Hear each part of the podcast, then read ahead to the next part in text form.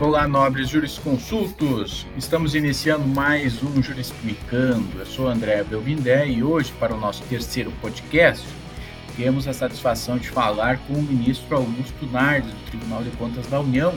Ele que já ocupou diversos cargos importantes na República, como deputado federal e agora no TCU, e que é um dos pioneiros do tema governança pública, e justamente sobre isso é que nós vamos falar. Com a palavra, então, o amigo João Augusto Ribeiro Nardes. Obrigado, André. Satisfação poder falar contigo e com todos os estudantes aí do Vale do Itajaí. É uma região muito próspera, muito rica. A gente acompanha todas as concessões, é, especialmente portos, mas também outras concessões importantes.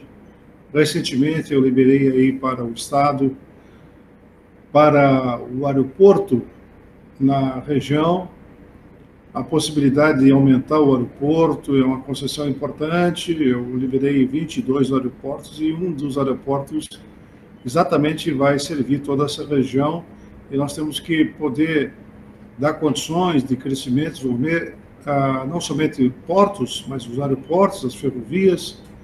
Também, logo, espero que brevemente chegue aí também a Malha Sul, que vai ser muito importante para a região sul e eu liberei é, como relator aqui, além da Ferrovia Norte-Sul, também a Malha Paulista, que vai dar base, através do acordo que fizemos, para liberar a Malha Sul futuramente. Agora, cabe o governador, que recentemente me ligou para discutir o assunto do aeroporto regional, aí, que envolve Itajaí e toda a região. É um aeroporto que cresce muito, especialmente pelo fato de estar Camboriú e Itajaí exatamente no centro é, de toda essa parte de transporte. Mas o assunto agora é direito, né? Mas quando fala de governança, a gente tem que ter planejamento estratégico é, em relação à infraestrutura também, mas também na parte de segurança jurídica para dar é, confiança nos investimentos. Quem trabalha na área do direito, quem prepara toda essa estrutura é, do campo jurídico, da segurança jurídica, sabe que isso é fundamental para termos investimentos. Então, a governança é o que proporciona tudo isso, ou seja, vamos investir lá em Itajaí, em todo o estado de Santa Catarina, ou do Paraná, ou do Rio Grande do Sul, tem segurança jurídica? E aí você tem que estar bem preparado. E eu fico muito feliz de poder falar com o professor André Pindé, porque conheço toda a sua trajetória, desde lá de Santo Anjo, quando a sua família sempre se notabilizou nessa área jurídica, sendo grandes esteios da nossa cultura da região das missões do Rio Grande do Sul. E quando ele me pede para falar sobre governança, eu gostaria de fazer essa pequena introdução sobre a questão é, de planejamento estratégico para o Brasil, que é muito importante. Nós criamos uma rede de governança Brasil, e por isso que a, eu considero que a governança é o grande tema de interesse da nação. O que é governança é um, uma série de é, ferramentas que podem ser utilizadas para melhorar a governança do país, e começando pela liderança, o líder é muito importante, a liderança é muito importante. A liderança de um presidente da República, a liderança de um governador, a liderança de um reitor na universidade, é ele que arrasta o restante dos seus liderados para direcionar um caminho. Então, a governança, ela compreende direcionar, avaliar e monitorar e sem uma boa liderança para direcionar, avaliar e monitorar, você não consegue entregar resultado é, para o cidadão. Então, é necessário, com vista à condução da política pública, você ter toda essa estrutura aos, à sua disposição para poder entregar serviços prestados para a sociedade. Governança é, é você olhar a sociedade permanentemente e trabalhar para que a sociedade é, possa ter resultado. Todas aquelas mobilizações que aconteceram em 2014, 15, procurando o padrão FIFA, começou um movimento e um questionamento é, através daquele movimento se tínhamos uma boa governança nacional. Então, a partir daí, eu montei um grande projeto no Tribunal de Contas da União em 2012, 13, já antes até desses movimentos, para poder aperfeiçoar o Estado brasileiro. E chamamos os tribunais de contas de todo o Brasil para que a gente pudesse trabalhar em conjunto, fizemos uma parceria com a Associação de Tribunais de Contas, porque o controle ele é muito importante na busca da entrega de resultado do Estado, né? Como o Brasil é muito dependente do Estado, o Estado praticamente é que comanda todas as ações do país, nós temos que fazer uma desestatização, diminuir mais o tamanho do Estado para dar oportunidade para o privado, para o particular, é, fazer com que o empreendedorismo possa acontecer, mas nós tivemos que buscar essas boas práticas. Então, em 2013, 14, como presidente do tribunal, eu assinei, assinei um acordo de cooperação com a OCDE para montar todo um projeto para aperfeiçoar a governança do Brasil. E agora o Brasil está trabalhando muito para poder é, participar, é, digamos, do, do clube mais importante do planeta, que são os 37 países mais desenvolvidos, que é a OCDE, que é uma organização dos países mais desenvolvidos, que tem sede em Paris. Eu fui a Paris, fiz o acordo, implantei no TSU, e aí estamos aos poucos implantando. E o presidente Bolsonaro entendeu que era oportuno, e a partir daí, então, começamos a trabalhar a implementação da governança no Brasil. Para isso, a gente buscou os melhores manuais. Por exemplo, é, avaliação de risco é um tema muito importante, avaliar risco, né? a gestão de riscos. Né? Eu acabei de receber agora aqui um ministro do Desenvolvimento Regional, que cuida de toda a parte de melhoria de governança de fronteira. Diz: olha, nós temos que melhorar a governança de fronteira porque está entrando muita arma, muita droga no Brasil. O Brasil passou a ser um grande corredor e com essa Amazônia imensa, nós temos 16.500 quilômetros de fronteira com os nossos países irmãos, é difícil cuidar se não tiver uma boa governança de fronteira. Porque se você não melhora a governança de fronteira, você não dá estabilidade. Então, tu tem que estar sempre avaliando todo o risco de tuas decisões, não somente em relação à fronteira, mas em relação às grandes decisões da Petrobras ou às grandes decisões de um governo. E esse é um dos instrumentos, uma das ferramentas importantes da chamada governança. E, além disso, também referenciais básicos de governança que são muito importantes para o conjunto das estatais. nessa rede Governança Brasil, nós temos lá um comitê que cuida das estatais, como nós temos secretarias especializadas no Tribunal de Contas da União que cuida de todas as estatais. Nós temos aqui 1.700 auditores que fazem um acompanhamento e o um monitoramento de toda a administração pública brasileira. André, em 2014 a gente criou aqui indicadores de governança para a gente saber como é que está a situação de cada instituição. Então a gente tem acompanhamento de governança, por exemplo, de TI. TI é muito importante. Agora com os novos prefeitos assumindo, eu vejo que tem grandes gargalos municípios abaixo de 20 mil habitantes, boa parte deles não tem governança de TI. E é importante ter governança de TI. Sem TI, sem indicadores, você não pode medir para poder tomar uma boa decisão. Então, é necessário que a governança pública ela esteja bem implantada nos municípios. Por isso, nós criamos uma cartilha de governança para os municípios, para os prefeitos. Já está pronta essa cartilha, André? Vou te enviar para tu repassar aí para os teus é, municípios mais próximos aí de Itajaí, de toda a região. Eu estive lá em Camboriú esse ano e vi que houve um crescimento fantástico de Camboriú.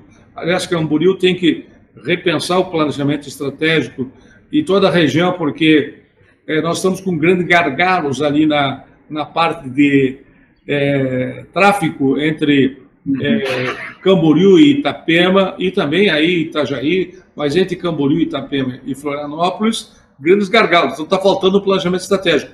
Lá atrás, o Tribunal de Contas da União fez uma série de recomendações, mas infelizmente a Agência Nacional de Transporte Terrestre não tomou as providências necessárias. Tem que ser feito, com certeza, é, um anel ferroviário entre Florianópolis e Camboriú e Itajaí para poder viabilizar o trânsito que está é, intransitável, especialmente no mês de janeiro e fevereiro, aí nessa região, não é, André? Ministro, eu, eu concordo e acredito que é muito pertinente as suas observações, e realmente é uma realidade difícil aqui a questão do tráfego. Né? Toda saída de Florianópolis, Itapema, Balneário Itajaí concordo. Mas eu gostaria de pontuar com o ministro que essa ideia de governança pública, ao que parece, é uma grande mudança de paradigma para a administração pública, né? que hoje, até então, vamos usar esse termo, até então, uh, vive uma realidade bem distinta, né? em que por vezes até imediatista suas soluções. E, e analisar sob o prisma de governança pública requer um, uma virada né, uh, na observação disso. Uh, seria efetivamente o papel que o Estado deve desenvolver na nossa sociedade. Né? E isso, como bem pontuou o ministro, também requer um pensamento acerca da participação da iniciativa privada, um pensamento acerca da participação de todos aqueles que compõem a sociedade civil organizada, né? Então, é, é muito importante ter essa visão, esse novo, essa nova visão acerca da governança, né, do, da administração pública. É verdade. É, é importante que haja uma conscientização. Eu uso uma fala, uma frase é, o, o líder, o prefeito, o governador, tem que cair a ficha que ele sozinho não consegue fazer tudo. Ele não pode é, liderar sozinho sem um bom time. Ele é o líder que vai direcionar, mas sem um time, sem as ferramentas adequadas, ele não entrega resultado, porque quatro anos passam muito rápido numa administração. Então, envolve o Estado, envolve o município, são várias é, entes que se é, entrelaçam na chamada governança, mas quem tem que assumir esse papel é o líder. E a governança não é uma coisa tão simples. É, quando se fala em governança, se entende, olha, tem que melhorar a governança. A governança é, é, é entregar um, um resultado para a sociedade. Mas há pessoas que confundem gestão com governança. Então, a governança, só para as pessoas entenderem, ela, ela parte do princípio que o líder tem que direcionar, mas ele tem que avaliar e monitorar ao mesmo tempo. E aí ele precisa do controle. A gestão já é um trabalho mais de execução, de executar, de planejar, de agir. Também está o controle junto, porque é necessário fazer esse controle de uma forma com que possa ser entregue o resultado. E aí os tribunais são importantes. E aí eu tirei um pouco os tribunais é, dessa ideia de ficar só no controle, só punindo. A posteriori, e, né? É, fazer o trabalho a posteriori. Temos que fazer o trabalho preventivo, por isso que eu lancei Exato. Governança o Desafio do Brasil. Então, a, é, é, a questão é de nós poder se antecipar e fazer a prevenção antes que o gasto aconteça errado. Agora está comprovado no Covid que, no meu ponto de vista, houve um erro estratégico em repassar o dinheiro para os municípios, os municípios não têm boa governança. E houve muitos desvios. Então, foi uma decisão tomada pelo Supremo, que a gente respeita, mas a gente viu que boa parte é, de superfaturamento aconteceu. Então, quando o controle sai é, de uma formatação necessária, você tem problema de desvios. Então, para combater o desvio e as fraudes e evitar a corrupção, nós temos que ter uma boa governança. Então, a governança é você fazer essa prevenção antes. Então, a governança ela, ela, ela se antecipa. Por isso que tem que ter planejamento estratégico, tem que ter avaliação de risco. Você não pode tomar uma decisão sem uma boa governança de TI, de tecnologia da informação.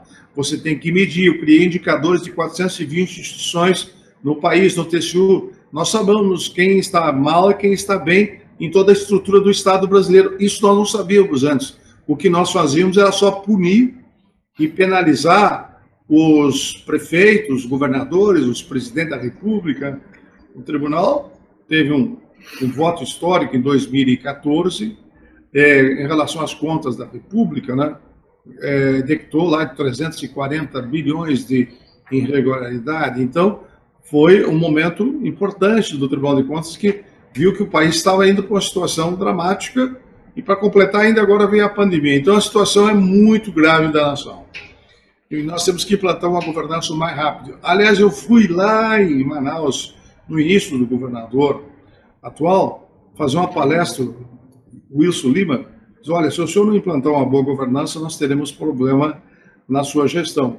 E não foi outra coisa que senão isto. Ele teve problemas seríssimos, secretários tendo problema de desvio, de fraude, detectado isso, e acabou tendo um grande problema o governador do estado do Amazonas. Em Santa Catarina tivemos problemas também, porque não houve uma boa governança. Já Santa Catarina é um estado mais organizado, não, não foi na mesma incidência é, do, do estado de Amazonas, porque a estrutura de governança Santa Catarina é melhor, mas assim mesmo teve problema. Então nós temos que melhorar a governança para poder entrelaçar a chamada governança e gestão ao mesmo tempo. Um está entrelaçado com o outro. Há um sincronismo entre governança e gestão. E a pessoa tem que saber que o governante, o prefeito, o governador está num patamar superior, mas sempre tem que estar olhando para a sociedade para poder fazer uma boa governança e, ao mesmo tempo, uma boa gestão. O que a sociedade quer é resultado, e para isso tem que ter, então, todas essas ferramentas de governança. E foi isso que eu fui fazer lá em Paris em 2000 e 12 e 13, quando eu assinei um acordo de cooperação para troca de boas práticas com 11 países. Implantamos no TCU e agora, aos poucos, estamos implantando no Brasil. Já vários estados estão com governança. Aí mesmo no estado de Santa Catarina já tem uma secretaria de governança. E isso é muito bom, porque Santa Catarina é um estado hoje referência em muitas áreas, mas tem muito ainda a ser aperfeiçoado, como eu acabei de falar, da parte de trânsito que é um problema que depende da União, mas depende também da pressão política é, dos políticos de Santa Catarina. O Espírito Amin teve comigo várias vezes para discutir esse assunto lá é, do aeroporto aí de que envolve toda a região Navegantes, né, Itajaí e Camboriú, que serve toda essa região aí. E o Espírito Amin, toda a bancada gaúcha e também, aliás, catarinense, gaúcha e, e paranaense, quando tem os problemas, vem conversar conosco, porque é o tribunal que define as concessões é, de todas essas grandes obras com a, a, a, privatização, por exemplo, os aeroportos estão sendo privatizados, 22 aeroportos, e está tá junto aí o aeroporto de Navegantes. Então, a governança é que vai dar possibilidade agora de, juntamente com o setor privado, André, e o setor público pensar a médio e a longo prazo. E não somente a curto prazo as coisas. Tem que ter planejamento estratégico. E para isso é importante o planejamento estratégico pensar a médio e longo prazo. Qual é o futuro de Itajaí? Qual é o futuro do Vale? Como vai ser o aeroporto eh, de navegantes para 2030, 2040? Como é, que, como é que vai ser o transporte, as ferrovias, os portos dessa região? Tem alguém planejando estrategicamente para evitar o problema de trânsito? Porque a tendência é aumentar o trânsito aí. Já, já, geralmente em janeiro, quando eu vou, eu vejo a situação dramática. Então a governança disso tem que ser feito com antecedência, não foi feito. Então, André, a governança que pode dar a mudança de tudo isso, mas se o, o, o gestor que está assumindo como prefeito ele não se mobiliza ou o governador não se articula, as coisas vão continuar. Eu acho que por um bom tempo ainda nós vamos ter esse problema de trânsito aí na região entre Itapema, e Camboriú e essa região de todo o vale. Nós temos que aperfeiçoar isso. Então, o que, que eu recomendo? Pressione, como o, o Espírito de teve comigo, daí eu falei com o ministro Tarcísio, vamos abrir um debate para tentar aperfeiçoar. É necessário fazer essas mudanças, não somente em Santa Catarina, porque também isso tem em São Paulo, ou no Rio de Janeiro, isso tem em todo o Brasil. E não foi feito planejamento. O Brasil parou de utilizar trem até 2009, é, aliás, até 1990, se utilizava trem, tinha uma estrutura. Agora o Brasil está retomando os trens, porque só o automóvel não dá conta de fazer todo o transporte. Então, o que, que faltou lá atrás? quando tinham o governo militar, eles montaram um planejamento estratégico de ferrovias. Aí depois simplesmente foi abandonado.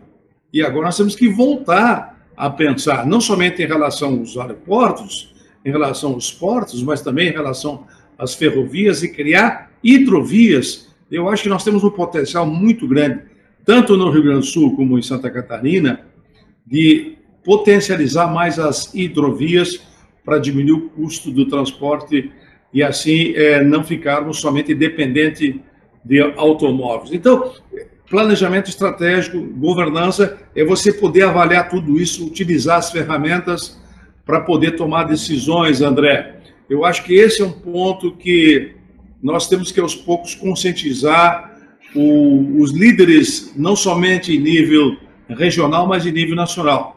Eu, há poucos dias, participei de um grande evento com o presidente da República. Lá atrás, eu tentei orientar o Michel Temer em relação a implantar a governança. Comecei esse trabalho ainda no governo da Dilma Rousseff, é, quando começamos a fazer as pesquisas. É, fizemos 140 pesquisas para poder medir e ver onde estão os grandes gargalos.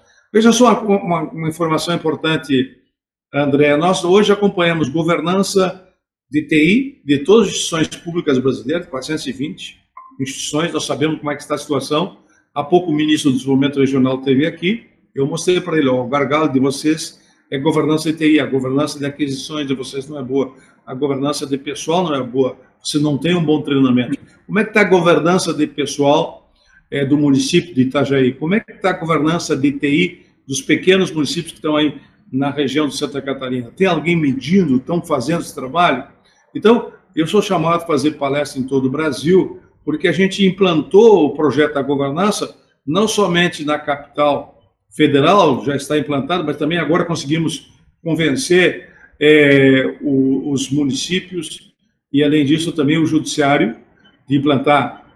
E sei, já caminhando para o nosso encerramento aqui, é, recentemente o senhor ministro foi homenageado, inclusive, pelo presidente da República, é, em evento, e, e a gente percebe né, que, que essa proposta de governança pública, assim como foi ah, lá na.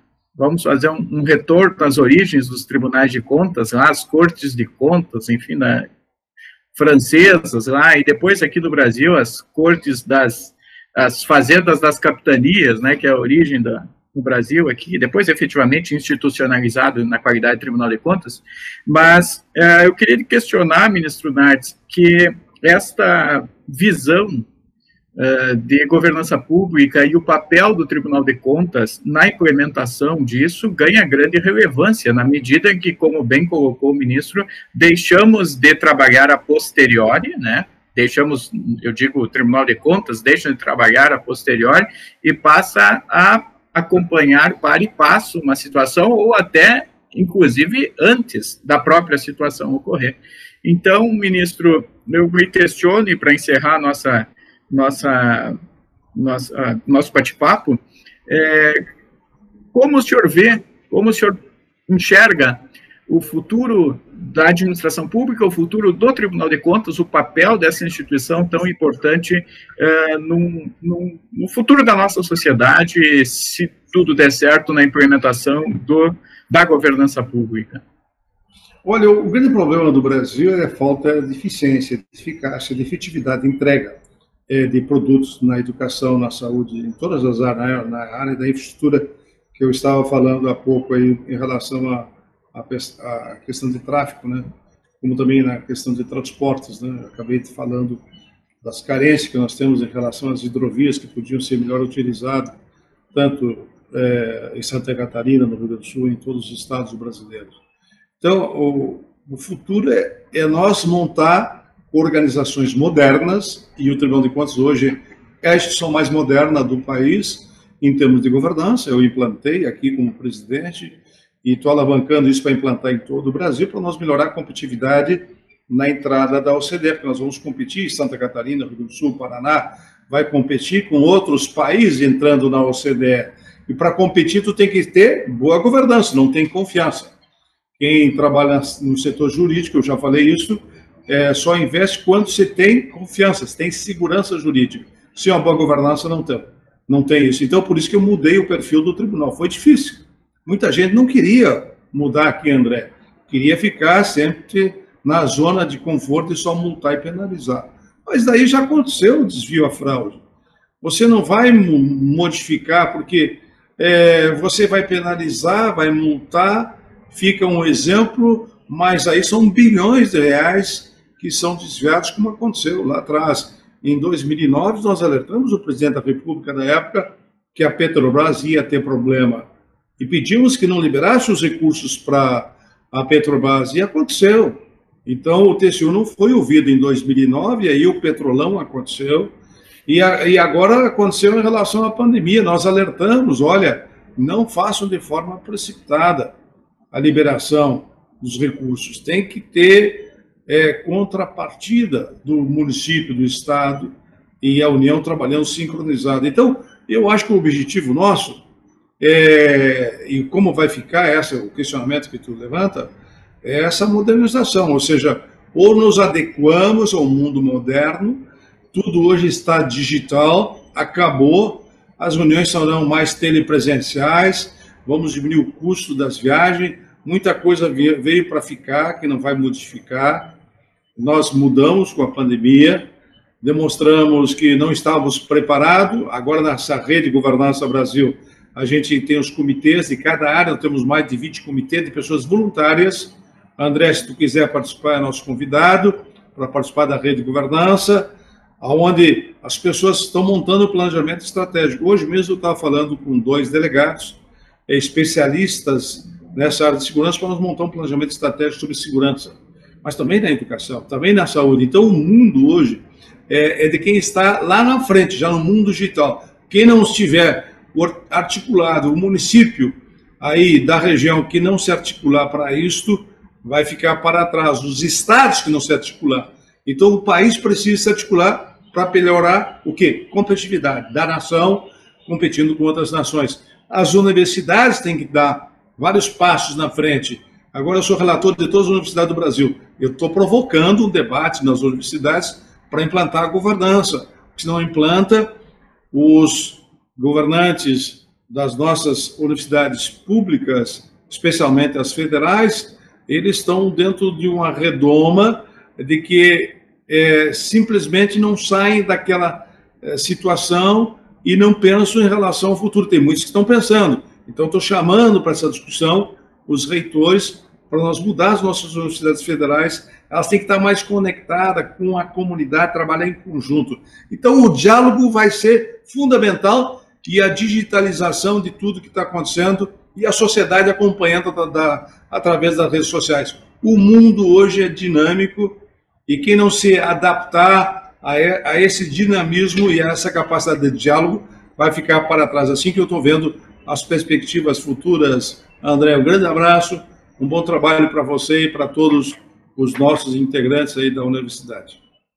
Agradeço, ministro. Muito obrigado pela sua participação, suas palavras, sempre muito esclarecedoras. E ficamos é, abertos também para outra oportunidade ao vivo. E sempre uma grande satisfação ter esse contato tão próximo, tão atento e tão fácil acesso que lhe, que lhe caracteriza, ministro. Um grande abraço e até uma próxima.